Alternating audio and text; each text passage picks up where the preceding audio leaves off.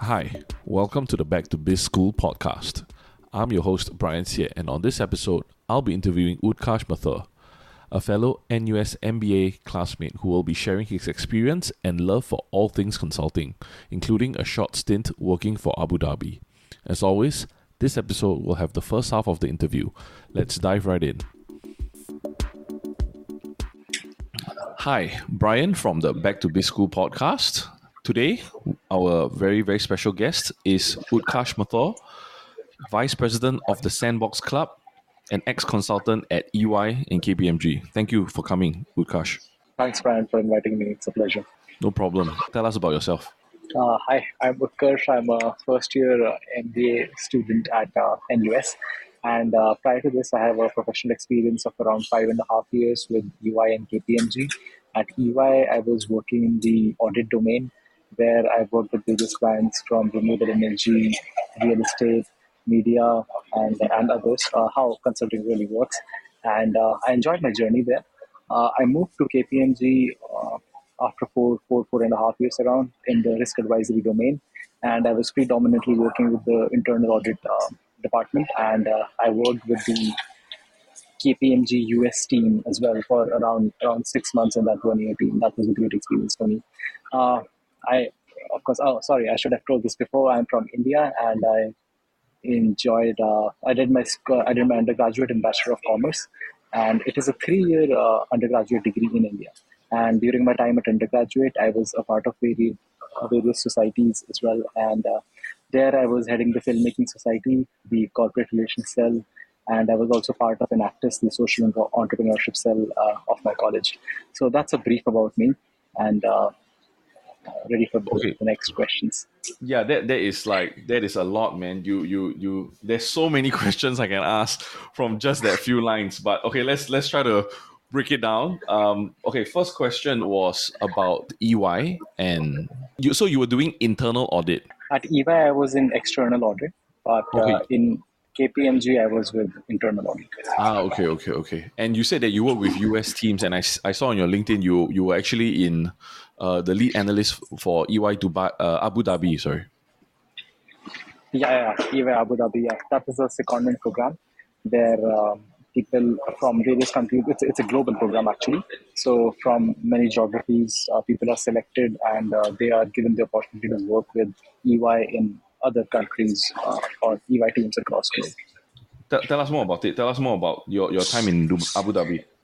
So it started in December of 2019, I guess, sometime. And my visa was just going to be stamped, and COVID happened December of 20 sometime, and there were travel restrictions, and I couldn't travel there. So I was given an option if I wanted to back out or I want to continue as a virtual setup. So I did choose to work as a virtual virtual setup with EY Abu Dhabi team. It was around the project was around 2 months, and it was very different culturally from how we worked in India to how we worked in EY Abu Dhabi. Of course, the basic structure was the same because EY is the firm, but in India there was a lot of rush, and there is always people are. Always there's a lot of stress, but whereas stress was also there in Abu Dhabi, but it was managed well. One thing I learned there, and I worked in a very new industry, which was hypermarket. So I was working in New Delhi in India. We had no hypermarket client there, surprisingly, or maybe I didn't get any at that time. But I worked with one of the biggest hypermarket clients with EY Abu Dhabi team. And apparently, Brian, you're also taking the financial accounting lesson, so you must have heard the word leases, right? So yes. Leases, right of use, yeah. So I, because the world had come to a stop, and companies did not have money, it was difficult for them to pay leases, so they pay for their leases, basically the rent of the leases. So I restructured and drafted the entire lease accounting area for the hypermarket client of ours, and that was awesome experience. It was not a big team in Abu Dhabi. I guess probably even for big clients, the biggest team was for 4 or 5. I'm talking about external audit only. There are other practices as well. So that was a great experience. I was directly dealing with the top positions at the client because it was a small team as well. And with my with my partners in EY, Abu Dhabi. So that was a great experience for me. There was a lot of cultural shifts. In Abu Dhabi, there were people from Pakistan, India, mm-hmm. some of them from India as well, some of them from Dubai. And they used to send me their pictures, their big cars parked in the middle of the desert. And the different types of biryani they had. It was a very good team. I enjoyed. We although worked a lot, but there was a time zone difference. So I had to work at night, of course, but I didn't mind because it was always fun working with the team. Oh, okay. I didn't know. I thought it's very similar time zone, maybe just 2 hours or something, right? Yeah. But it is 2 hours, but usually in India, I used to start early morning. I am one of those people who wants to reach office the earliest, because then you get peaceful time, you can plan your day, it's easy, no one's going to disturb you. Okay. For this, I have to start around my 11 or 12 in the morning at 12 noon, and I used to sit late up till midnight or something like that. It's long hours. Yes, I think we all know that. Actually, I was going to point out, I was an auditor before in KPMG. Oh. So I am a fellow accountant. I am a CPA as well, actually. So I am definitely familiar with leases. Not that I'm very proud of it, but yeah. So, and I was doing real estate as well. I was auditing Suntec. If you're familiar with Suntec City in Singapore, Suntec REIT, right? I was doing the REIT quarterly reporting. So quarterly peak periods. Not a fond memory that I look back on, but yeah. Anyway, I was working about 100 hours a week. I don't know. Is it similar in India? Yeah, it is definitely. Yeah, no questions about it. But it's like, but it's not throughout the year. I also have to point that out. It's only some busy seasons where we might touch 100. It's busier, of course. There is no 40-hour week. Honestly, there is no week. Let's be real. Yeah, it's definitely much more than that. But yeah, 100 we would reach, but that would only be in a busy season, at least in India. Okay. So, and then you jumped from EY to KPMG, right? So I only know the KPMG culture. Was there a big cultural difference jumping from EY to KPMG? If I had to differentiate between the two in very simple words, KPMG is kind of more traditional. EY is innovative towards technology much more than that in KPMG, and KPMG has to be given its own due regard and respect, because KPMG is one of the newest Big Four, so it will take time for them to to reach their innovation. They are also, it's not that they are not innovating; they are innovating. They are innovating at a huge, at a great pace, but EY is kind of, KPMG, even in its innovation, is towards the traditional side of it. No harm in it. It's fun, right? And EY is kind of more robust, kind of a new kid, yeah.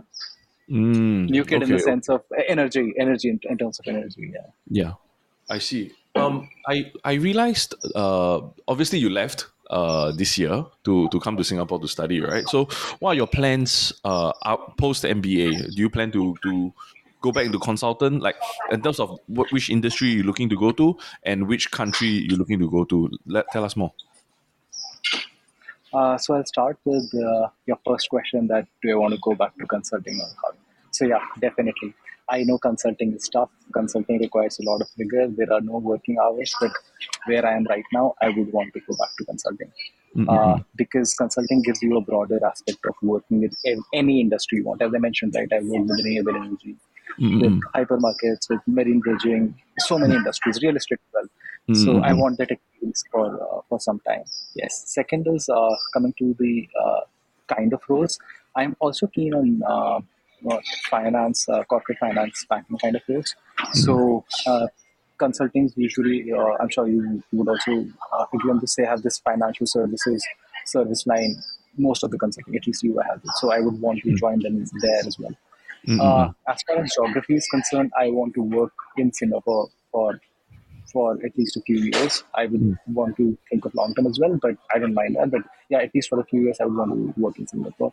And then, but at the same time, I'm also open to work at, the UAE, or if I get good opportunities anywhere, I'm open to that. But my preference will be Singaporeans.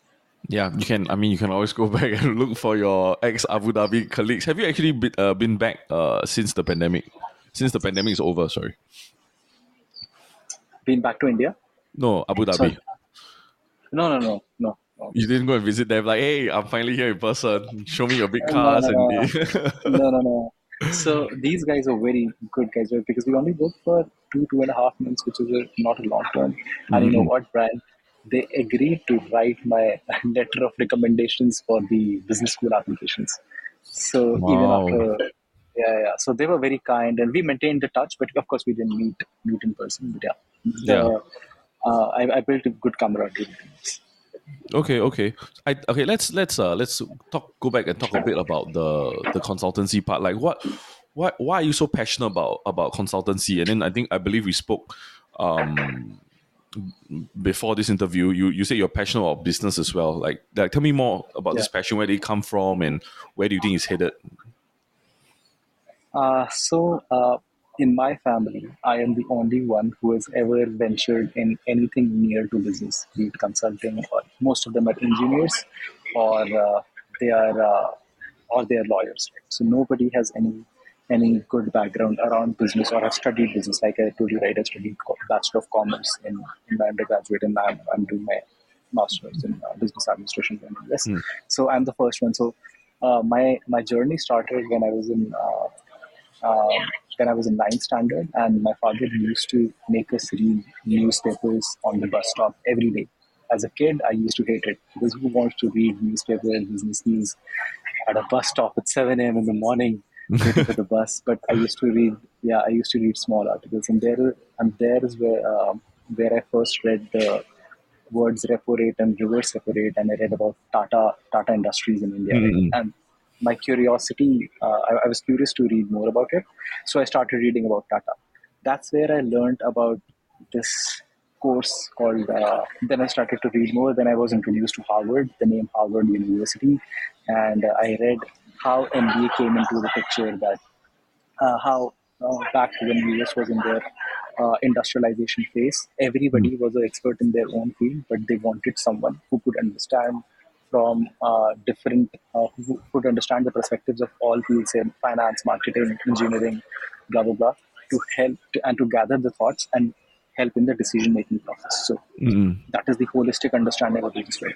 So that's how I got curious into this. And I believe that consulting is a perfect way to do it, because in consulting, you're not limited to one aspect, right?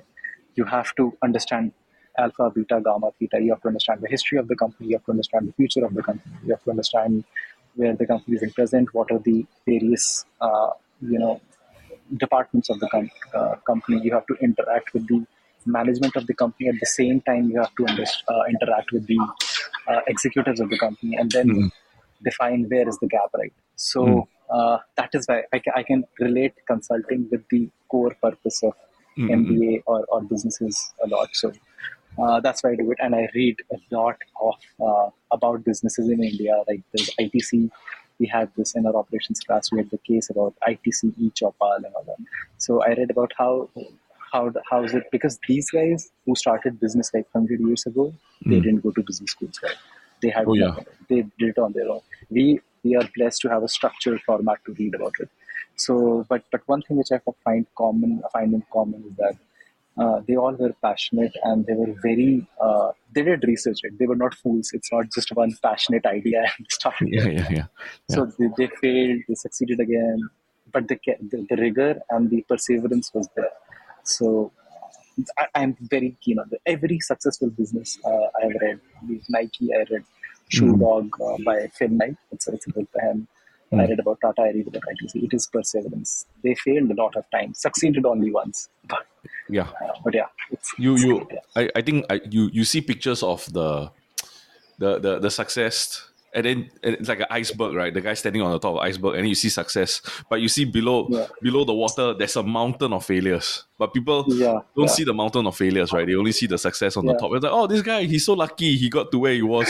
You know, it's like, but he failed like, a few thousand times and stuff like that. So. And that was the first half of the interview. In the next episode, Utkarsh will speak more about his ventures in social entrepreneurship and the stories that inspire him. Until then, This has been the Back to Biz School podcast. Bye for now.